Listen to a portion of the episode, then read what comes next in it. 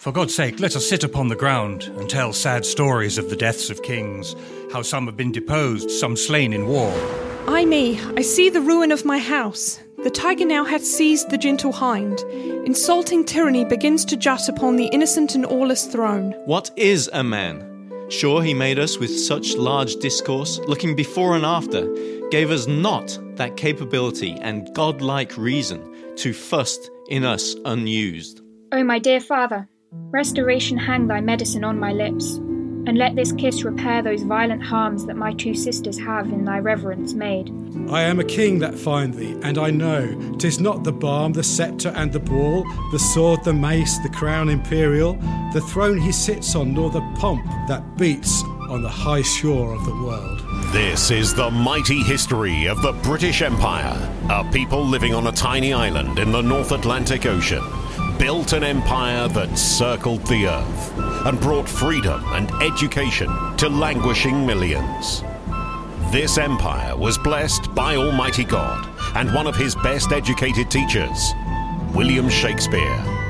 Shakespeare has educated some of the greatest leaders of all time, such as Abraham Lincoln and Winston Churchill. We shall never surrender. Our troubled world needs a fresh crew of nation building leaders. Are you ready to step up to the challenge?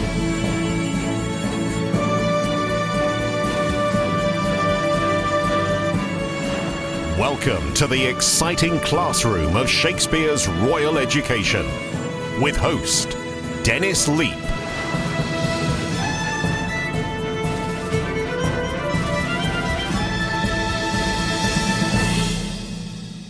Well, greetings, everyone. Welcome back to Shakespeare's Royal Education. Unfortunately, I don't have any comments today. Now, in some ways, I'm lying to you because I actually did have a comment today and then I misplaced it on my desk. and so, so, uh, it was a really, really good comment. And, and actually, um, it came through SoundCloud and so I know a lot of people are listening to you know, Shakespeare's Royal Education through SoundCloud. And essentially what this person did, and, and whoever you are, I know you're listening today because you told me you listen all the time. In fact, you love it so much you want to come on the radio with me. And so, so whoever you are, just make sure you send that comment again. But, uh, but, but anyway, it, it is really exciting to know how excited people are about royal education, uh, Shakespeare's royal education. And uh, I, I, know that uh, certainly, you know, Dan Arnfeld works very hard for me here as the producer.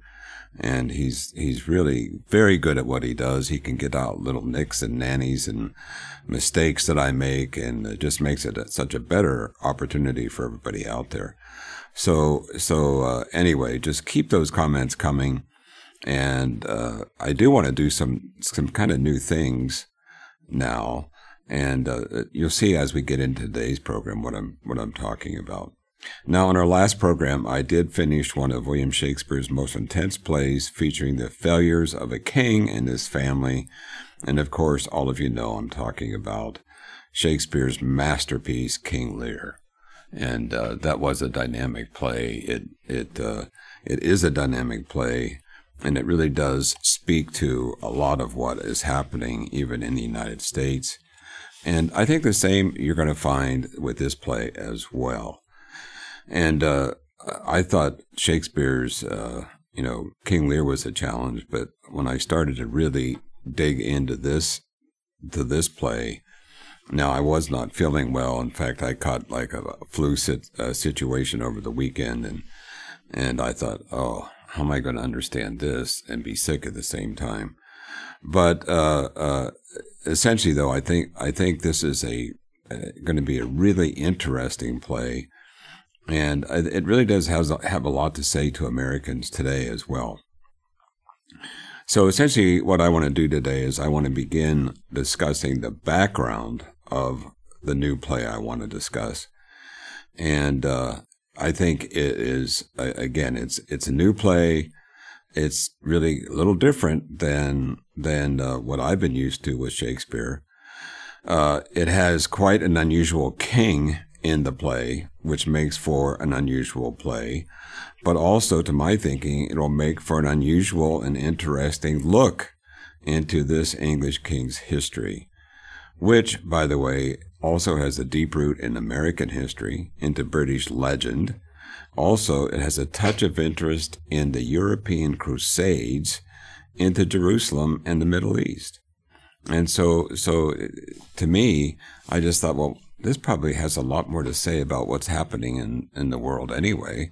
I mean, I think everybody is still very concerned of what's happening in Jerusalem, uh, you know, what's happening with the Arab peoples. And, uh, you know, this play is going to open some of that up for us as well. And, uh, uh you know, what, what has gone on, uh, with Jerusalem and the Middle East. And of course, uh, we do know that the the Holy Roman Empire is rising again in Europe. Mr. Gerald Flurry has been very clear about that, very honest about that, has really touched touched on that. And uh, you know, here it's it's almost like uh, you know Shakespeare was just in, into everything, and uh, uh, we can still take advantage of all that today. Now, the play I'm referring to is titled simply King John but it is better known as the life and death of King John. And so, so uh, the, the, thing is, is he, he did become king. Uh, he is part of the Plantagenets, and uh, of course, uh, over the years that when I've taught uh, Shakespeare's English kings in in uh, college here, is we've covered a lot of the plays with the Plantagenets. They are the beginning of actually the royalty today. They're, I mean, they're they're like the foundation of it, and so so it it to me it is it is really kind of interesting now to go back through some of this. But again, the play I'm referring to is simply titled King John, but it is better known as the life and death of King John. And I'm going to want all of you out there listening to make sure you get one of the books, and we'll discuss this at the end of the program. And I did check on ABE Books today, abebooks.com, and I found more than one copy of uh, The Life and Death of King John. Uh, these are like uh, super good copies. Some of them are only two or three dollars, so you don't have to invest a lot of money in this in this book. If you go to abebooks.com, but uh, uh, in in William Shakespeare's historical play King John, uh, it is believed that he wrote it around sometime in the 1590s and uh, it did not appear in a publication until the first folio was released in 1623. And what's interesting, he's actually going back to the 13th century, and he's bringing out interesting information that happened in the 13th century. So, so one of the things we have to really understand about Shakespeare is that he really was very sensitive to the throne of England and how the throne was functioning and, uh, you know, of course, we know that, that, uh, he was really good friends with Elizabeth. We also know he was Elizabeth I. We also know he was really close with, with uh, King James and, uh, you know, the first. And even his play Macbeth that he wrote, he wrote it for King James because it's his country. It's his, it was his uh, cousins involved with Macbeth. And uh, who knows, maybe someday we'll even be able to t- talk about Macbeth. And uh, it, it is an unusual play as well. And of course, uh, we shy away from it here at the college because it's got the beginning with the witches, and uh, we're definitely not into witchcraft and things like that. But there's still a lot of good in that play that if you skip over a few things, which you don't have to really focus on. So, um, the, the, the thing that, that I, I want to stress here at the, be, at the very beginning of this play is like Shakespeare's other historical plays, King John is rooted in actual factual events. I mean, it's, it's not made up. It's, there's a, there's factual events in the background. And, uh, now that doesn't, that doesn't diminish the fact that he's going to take some liberty for creative expression. And so when you see the cast of characters as we go through this, I mean, a lot of them are, you know, they're real people that were really alive. some of them are made up made up characters. And so, but, but even some of those made up characters are probably brilliantly fashioned by his writing. And it, it, it's like Falstaff. I don't know how many of you know about Falstaff, but he's one of the most creative characters he created. I mean, it, he's based on a true figure, but in the plays, he's just a totally comedic part of the play. And so we're going to have some of that in this play as well. And so, so, uh, uh, it, it, it, it, it is, it is kind of interesting. And uh, again, one of the things we have to just discuss right at the beginning is King John, uh, did rule England from 1199 to 1216. And so, so he, he's an actual ruler. He was actual king. And uh, the thing is, John was the son of Eleanor of Aquitaine and Henry II. And actually, he fathered one of the kings. He fathered Henry III of England.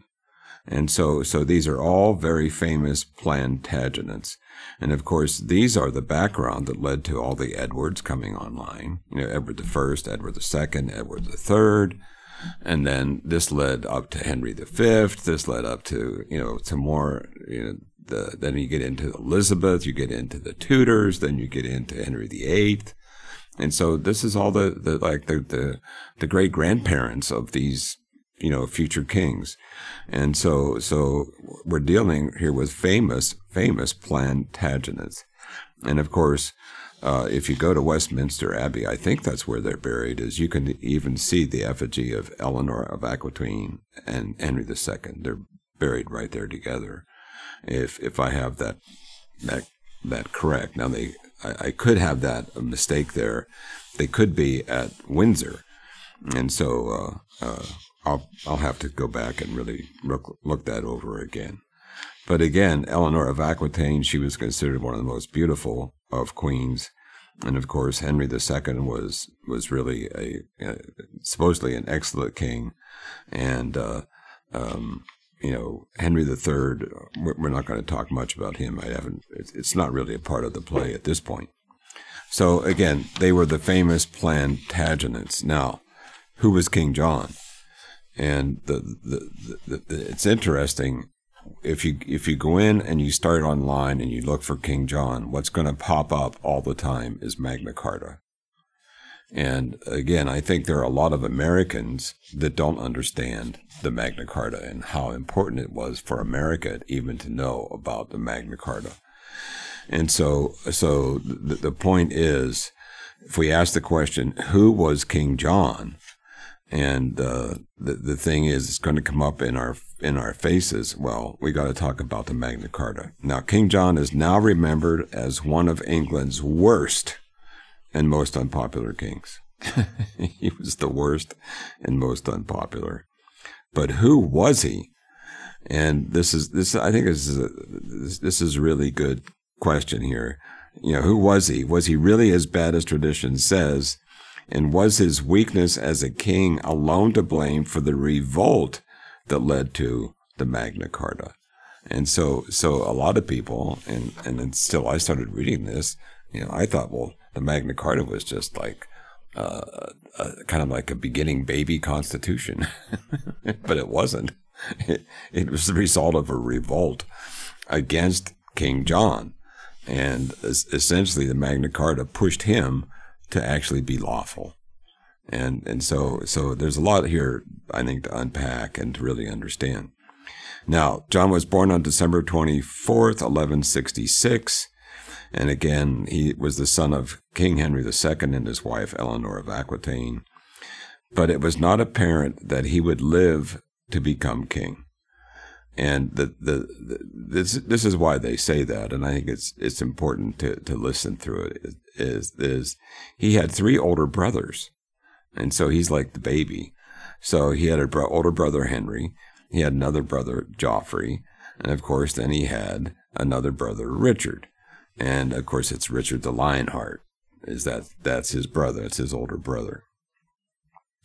And all these three survived to adulthood and who were before him in the line of succession.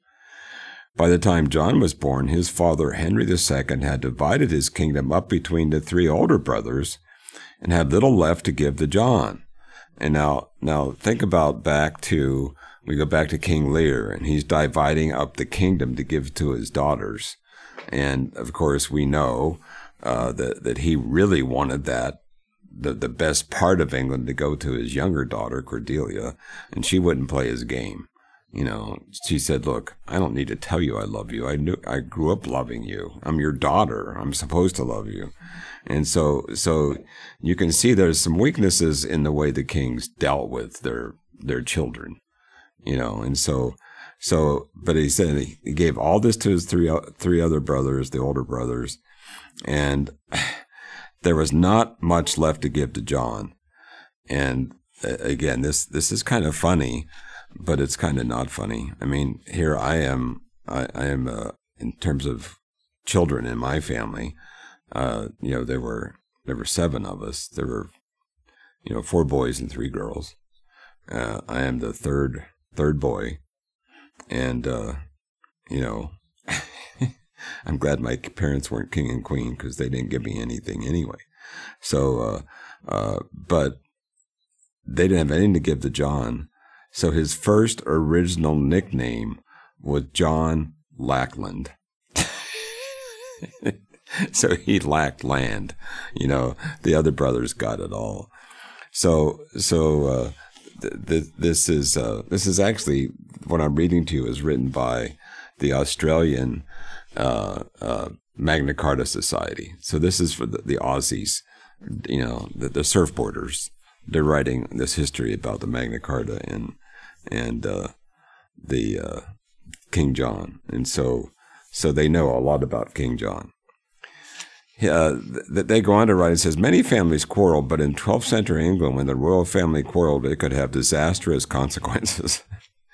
in 1173, when John was not yet seven years old, his father tried to provide him for provide for him by granting him three castles that belonged to the oldest of the four princes, Henry, the young king.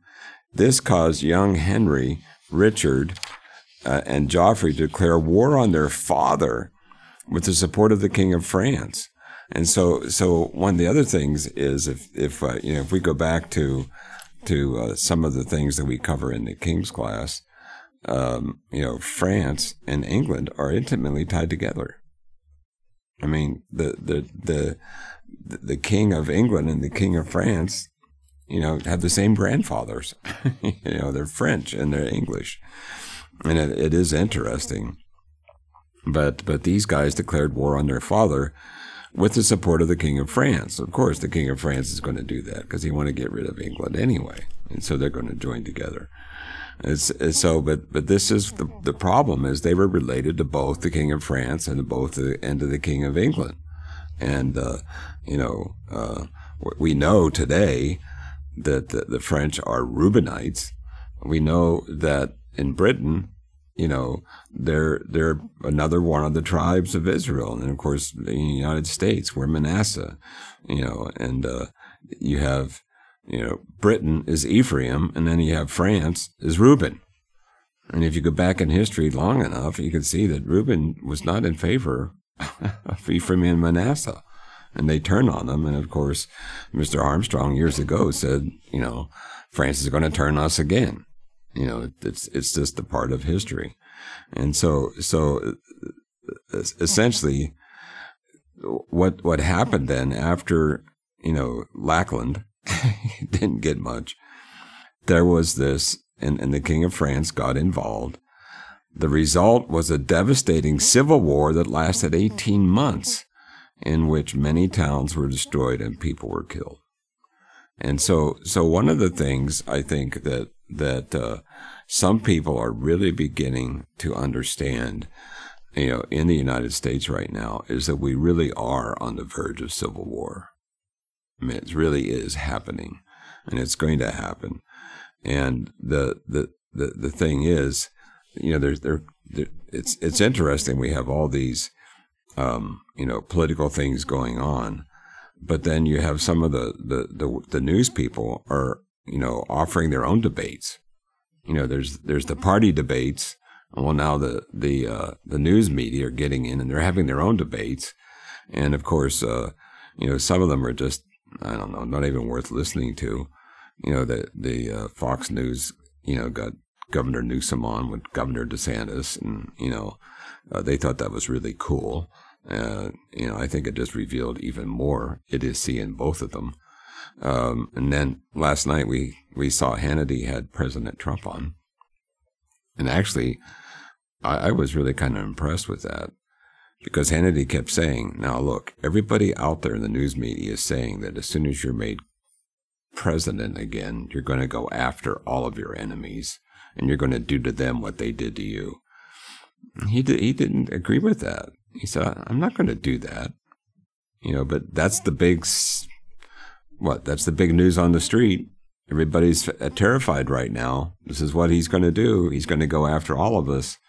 Well, they're just feel that way because they're guilty. they're guilty of what they've done to him. And so, so uh, anyway, these guys declared war on their father. It was this devastating civil war.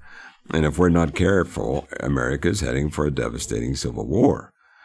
It says, uh, it goes on here, it says, King Henry II eventually defeated his sons and pardoned them.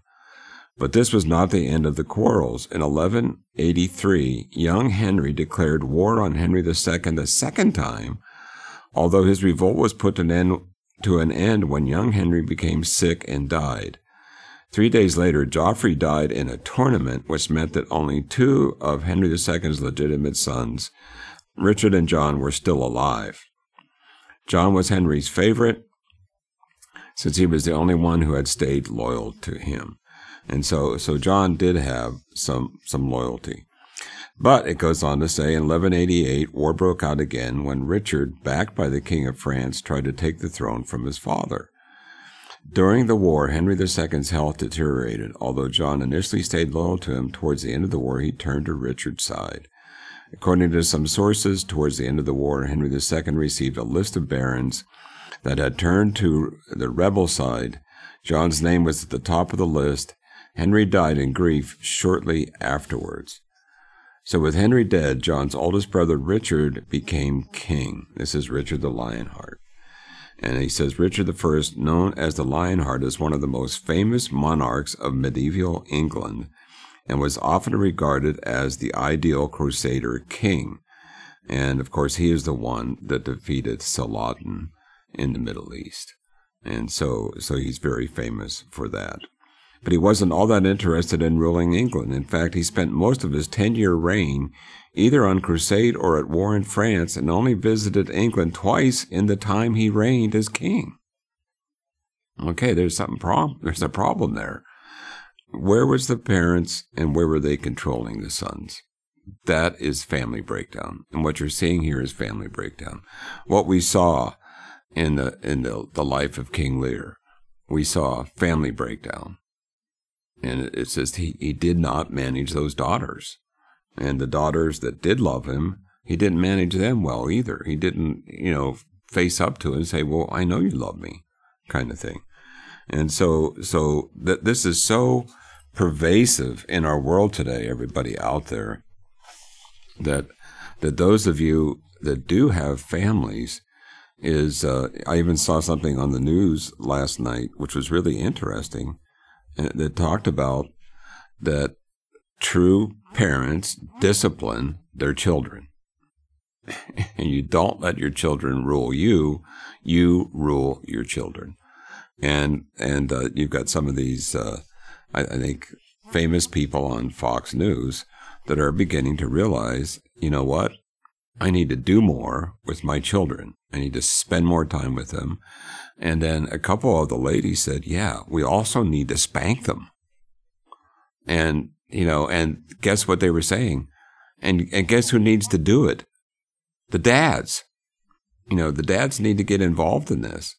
And so, so, I mean, that's music to my ears, you know, and, uh, you know, I, I was able to raise, you know, four daughters and I did spank them, but I also loved them.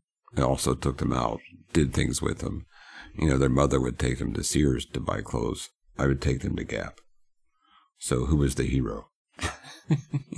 you know, I say, okay, what do you want to eat, uh, and where do you want to go shopping? You know, so uh, Uh, but that's that's what dads need to do. They need to be there to discipline, but they need there to be to comfort them and talk to them, and uh, make them feel good about themselves.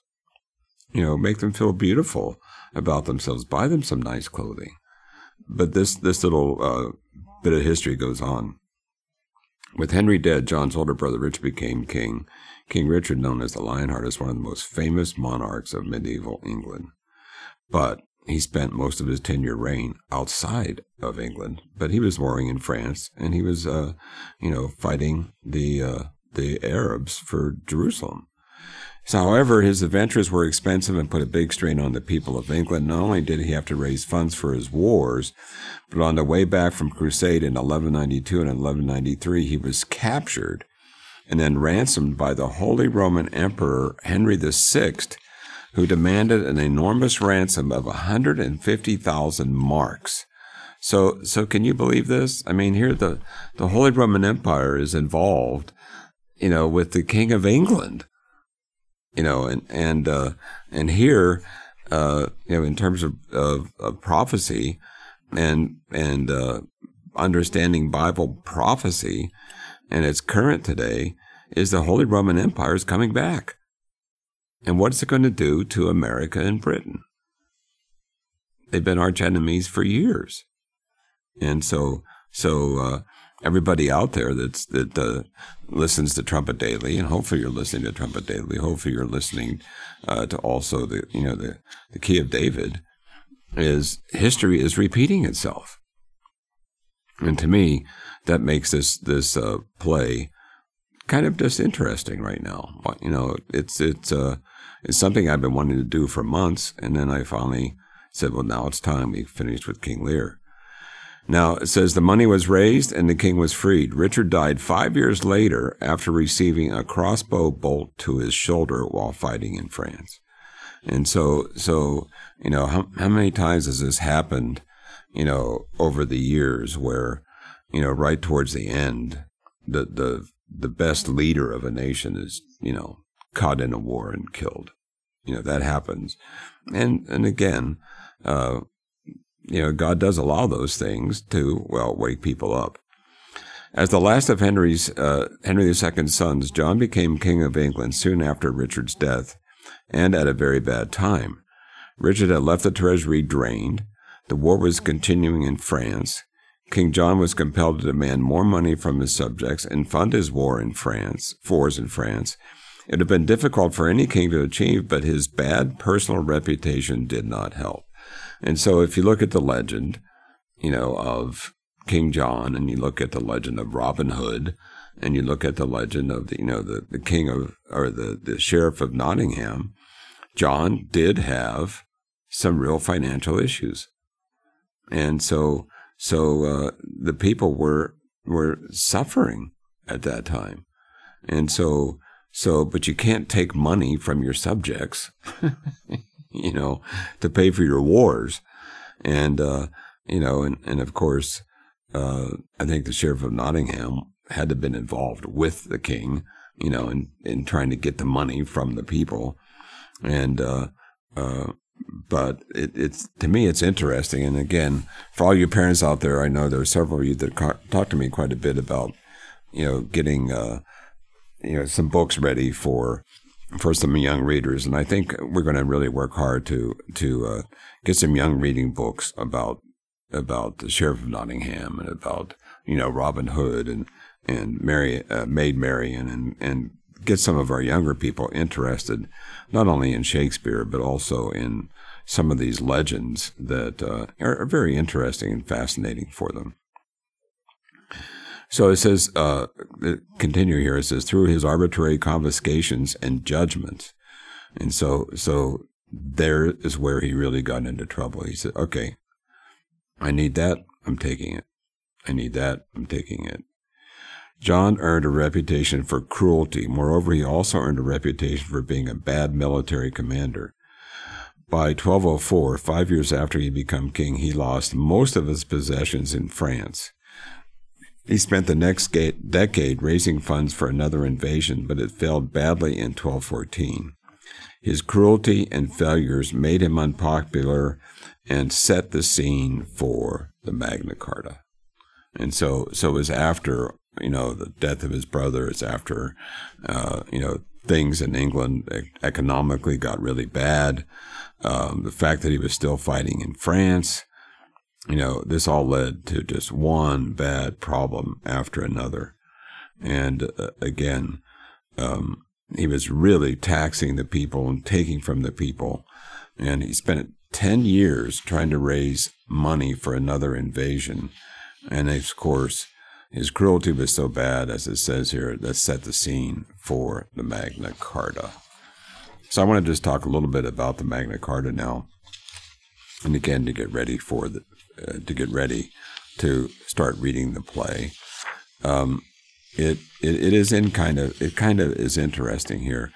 Uh, here's here's the thing: is the Magna Carta was brought into life at, in the year 1215 the opening preamble, it says the Magna Carta Charter of English Liberties granted by King John on June 15, 1215, under the threat of civil war and reissued with alterations in 1216, 1217, and 1225. So notice it says, I think it's interesting, it says Magna Carta, the Charter of English Liberties granted by King John. And the point is, what's really true is, it's the liberties granted by England to King John. it's what they're going to allow him to do. And so, so that's where the Magna Carta is really, it's, it's really, uh, really quite interesting. By declaring the sovereign to be subject to the rule of law, and so this is what's, what's happening. They declared the sovereign had to be subject to the rule of law and documenting the liberties held by free men, the Magna Carta provided the foundation for the individual rights in Anglo America and and in Anglo American uh, jurisprudence. So so the Magna Carta is like a, even a founding document of law in America, and the reason is is well, America was started by English. you know, it's it all it all makes sense. It says the origin of the Magna Carta says with his conquest of England in 1066, William I secured for himself and his immediate successors a position of unprecedented power. So now we're we're back to William William I. That's a, it's a new set of history. He was able to dominate not only the country but the barons who helped him win it, and then and the ecclesiastics who served in the English church. He forced Pope Alexander II to be content with indirect control over the church in a land that the papacy hitherto had regarded as bound by the closest ties to Rome. One of the things that, that began to happen, and of course, uh, uh, we we have to, you know, go back to William I to to agree to the, I mean, to uh, to kind of praise him for this, is they wanted the Pope out of England. They did not want the Pope to control the empire. And of course, that would be God inspired. And, you know, the, the Pope, uh, again, Holy Roman Empire, it has nothing to do with God. Britain is an Israelite country. America is an Israelite country. And, uh, you know, Germany is not an Israelite country. And Rome, you know, the Roman church is not, is not a God's church. And so, so, uh, you know, he got in there, Henry got in there, and uh, he forced Pope Alexander out, you know, trying to control. And uh, of course, we do know that uh, the Catholic Church did eventually get control of Ireland. And that, that was the whole uh, myth of St. Patrick. And he was like this Catholic priest to get in there and it's it's the uh, the Pope wanted to control Ireland, still wants to, I'm sure. It says um, he said that he forced Pope Alexander II to be content with indirect control over the church in a land that the papacy hitherto had regarded as bound by the closest ties to Rome. William's son Henry I, who, who whose accession in 1100 was challenged by his eldest brother Robert, Duke of Normandy, was compelled to make concessions to the nobles and clergy in the Charter of Liberties, a royal edict issued upon his coronation. His successor, Stephen, this is in 1135, whose hold on the throne was threatened by Henry I's daughter Matilda, again issued a solemn charter with even more generous promises of good government in church and state. Matilda's son, Henry II, also began his reign in 1154 by issuing a solemn charter promising to restore and confirm the liberties and free customs that King Henry, his grandfather, had granted to God and Holy Church and his earls, barons, and all his men. There developed, in fact, through the 12th century, a continuous tradition that the king's coronation oath should be strengthened by written promises stamped with the king's seal. And so, so the king was was obviously had a very prominent position, but he had to, uh, you know, stand up and really, you know, be careful of the liberties that were granted to well, all the free men of England. And so he couldn't just take over and control uh, control their lives. it goes on to say here, it says, although the volume of common law increased during that period, in particular during Henry II's reign, which ended in 1189, no converse definition had been secured in regard to the financial liabilities of the baronage to the crown. The baronage had no definition of the rights of justice that they held over their own subjects. As the Angevin administration became more firmly established with learned judges, able financiers, and trained clerks in the service, the baronage as a whole became ever more conscious of the weakness of its position in the face of agents of the crown. So, so compounding discontent among the nobility were tax increases during Richard I's reign, which resulted from his crusade, his ransom, and his war with France, John was promising to restore and confirm the liberties and free customs that King Henry, his grandfather, had granted to God and Holy Church and all his earls, barons, and all his men. There developed, in fact, through the 12th century a continuous tradition that the king's coronation oath should be strengthened by written promises stamped with the king's seal. And so, so the kings really had to abide by the law of Magna Carta. Confronted with those myriad challenges upon his rise to the throne in 1199, his position, already precarious, was made even weaker because of the rival claim of his nephew, Arthur of Brittany, and the determination of Philip II of France to end the English hold on Normandy. Now, we're going to be, as, as uh, I'm reading through this, this is going to come out in the play. We're going to see all of this come out in the play. Um, you know, Arthur of Brittany is is uh, uh, one of the, the characters uh, in the play.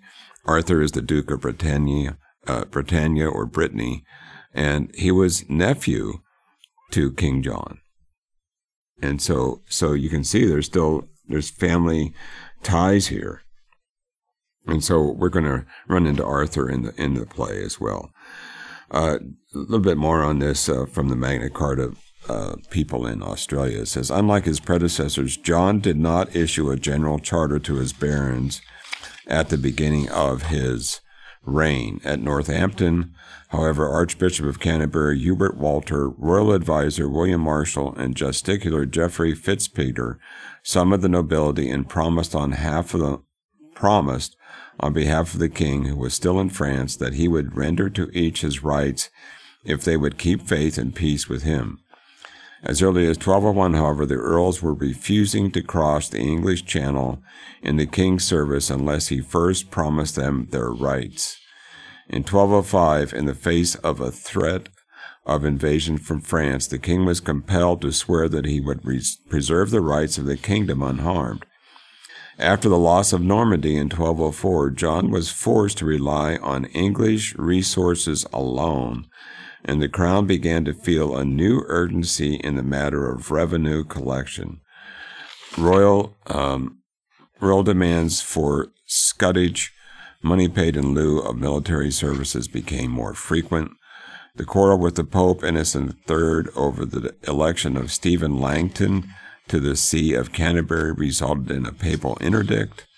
And so, so here that uh, uh, the Pope was still trying to keep his fingers in England, and uh, they they put um, a man, Stephen Langley, over the See of Canterbury uh, without the church's approval, and of course that set the the Pope off his rocker. The Pope made his papal interdict in 1208 to 1213 and left the English Church defenseless in the face of John's financial demands.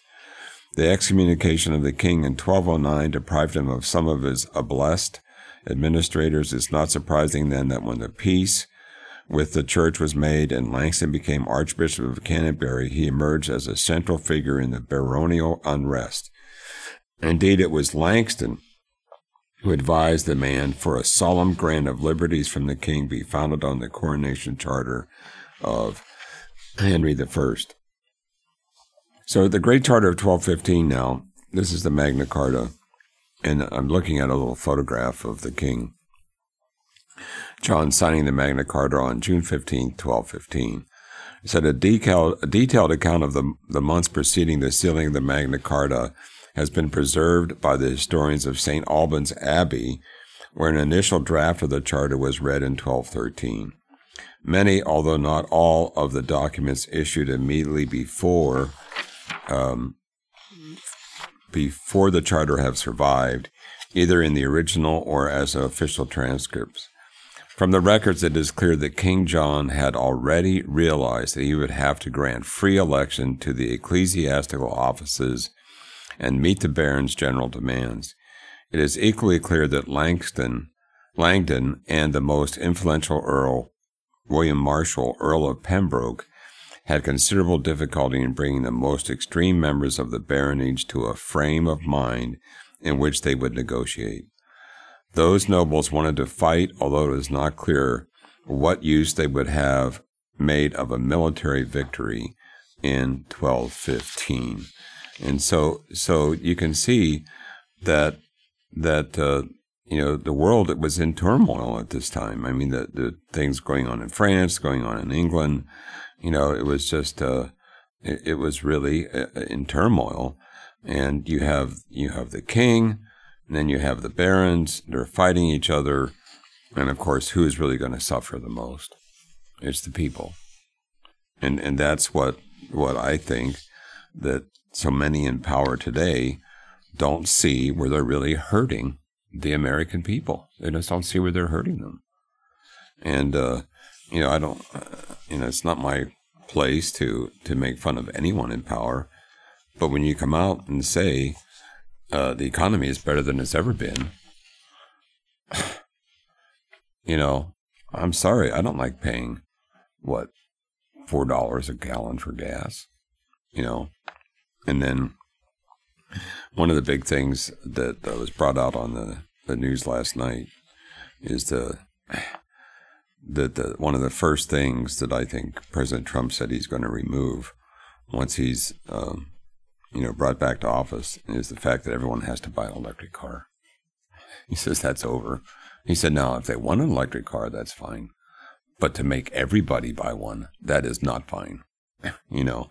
And he said, "Oh, by the way, uh, we have more wealth under our feet than most nations in this world." And he said, "That means gasoline for your car." You know, I thought that was really pretty good.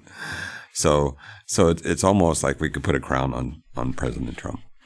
And I got to be careful how I say that because there's a lot of people want to put a noose around his neck.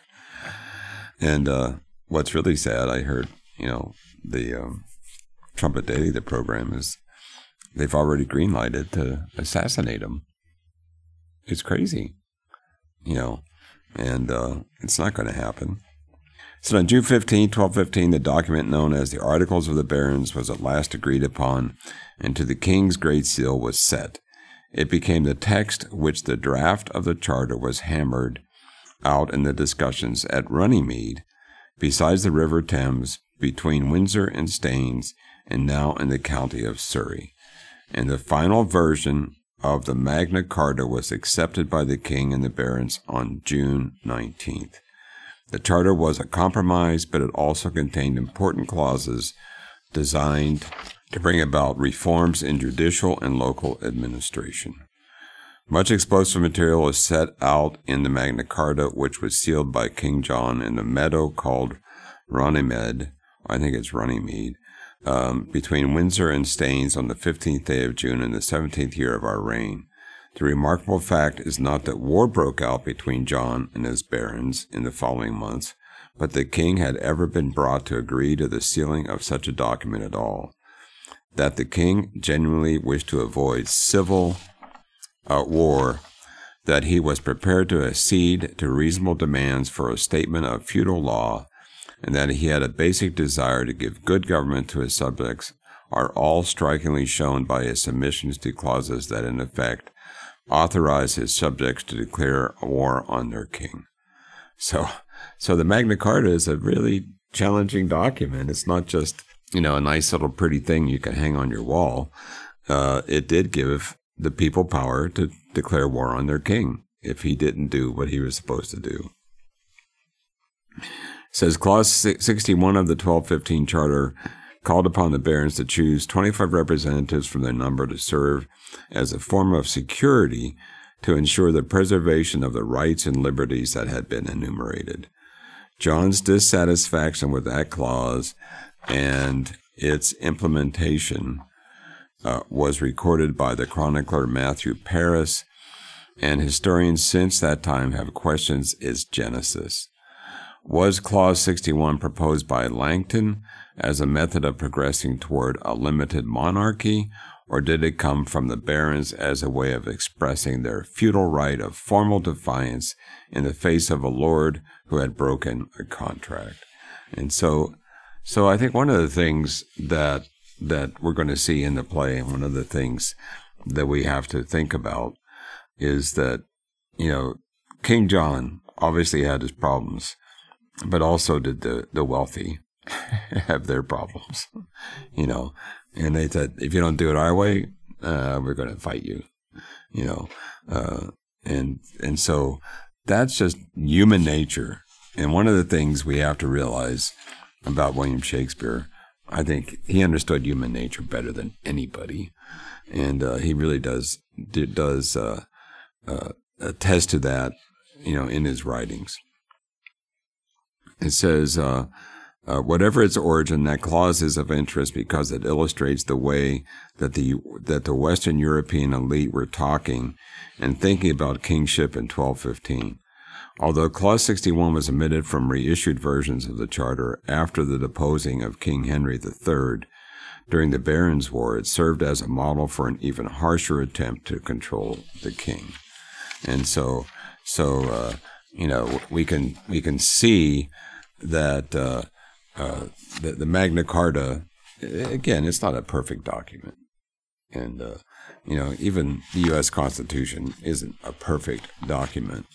But one of the things uh, for everybody out there to understand that, that, when you're dealing with Israelite nations, and that's what you're dealing with, the United States, we're Manasseh, Britain is Ephraim, uh, even have France, you know, there is there is an emphasis on the rule of law. And and that's what people fight about so much today you know, they want to do their own thing, but there has to be rules of law. And, uh, you know, I, I think it's, it's absolutely horrendous. This is my own feeling is when I hear the, the, uh, the people, you know, upper in the American government, when they want to school little Judah about making sure they follow the laws of war. and yet what they're doing is they're they're tying their hands behind their back. They can't do anything. And who started the war? I mean, I finally, finally, uh, there's a, a, few commentators that I the, the other night that, that I thought was really interesting. They got up and said, "Look, when did this start? It started, you know, October seventh. And what happened? He said they butchered Jews. They butchered women. They butchered children. They cut the heads off people. Israel didn't start this. It was Hamas. And we've got all these these rallies and these protests around the world defending Palestinians when when they they started it. And it was cruelty, cruelty beyond belief. And um, you know, it, it's it's just uh, absolutely insane that that all these are going on, and, and they keep complaining about, um, you know, the, the American president. They they say he's criminal, and again, we're not going to get into that. But they, you know, they're saying they're calling him, you know, names because he's not stopping Israel. And the the point is, it's not his business to stop Israel. That's the point. And the, the point is, it's his job to stop Hamas. And, uh, you know, uh, I think everybody's beginning to realize that, uh, you know, Obama is still very much involved, and they're actually funding Hamas through Iran. And they're, you know, they're in the proxy war and I think people are beginning to understand that. But again, a lot of people really aren't that, uh, let's say, uh, well educated in enough politics to know what's really going on. And that's why we have to have, you know, smart people helping those, the rest of us that don't get the politics to help us to understand what's really, really going on.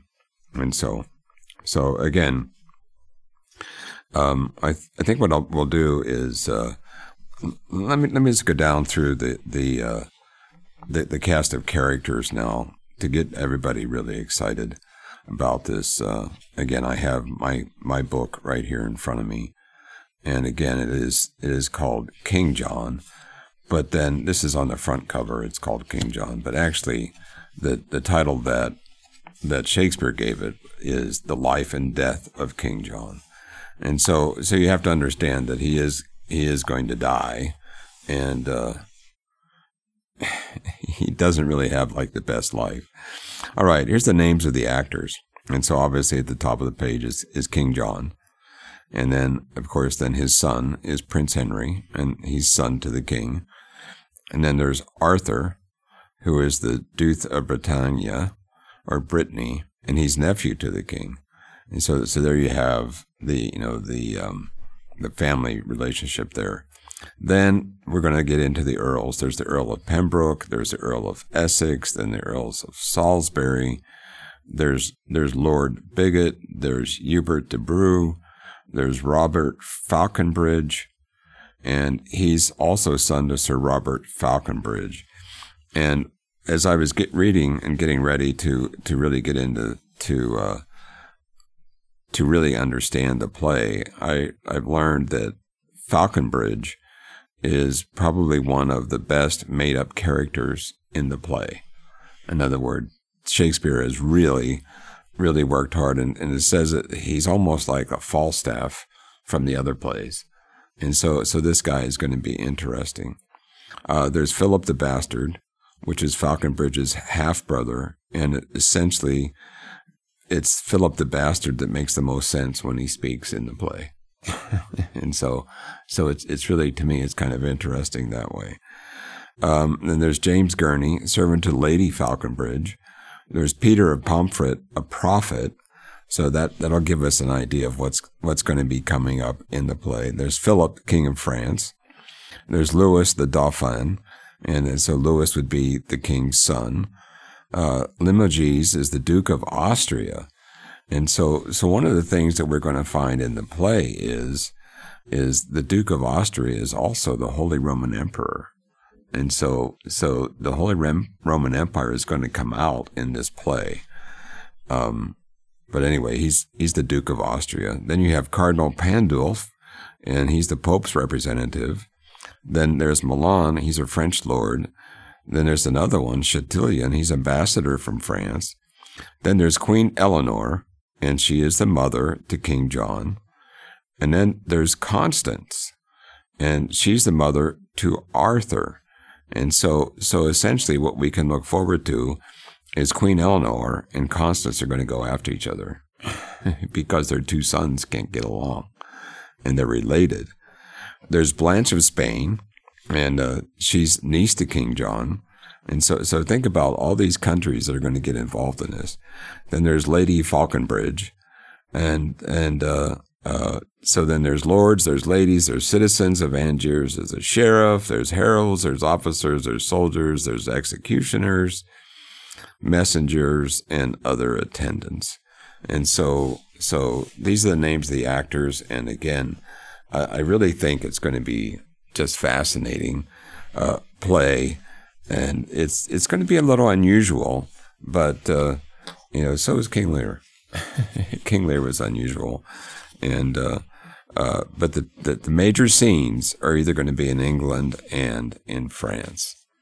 So basically, that's all the time we have for today's program. So please write me any comments you may have to comments at kpcg.fm. Of course, you can also comment at my Twitter page. And uh, of course, that Twitter page is Shakespeare's Royal Education. Now, you can uh, find a really good used copy of King John at abebooks.com. And uh, uh, again, I, I scoped them out today. Uh, some of the copies are going to be well under $5, so don't go out and spend a lot of money on the book. You're going to want to write in it and copy in it. So uh, you can find a good used copy of it. So thanks for joining me next time as we advance our royal education. You've been listening to Shakespeare's Royal Education on Trumpet Radio. 101.3 KPCG, streaming online at kpcg.fm and thetrumpet.com.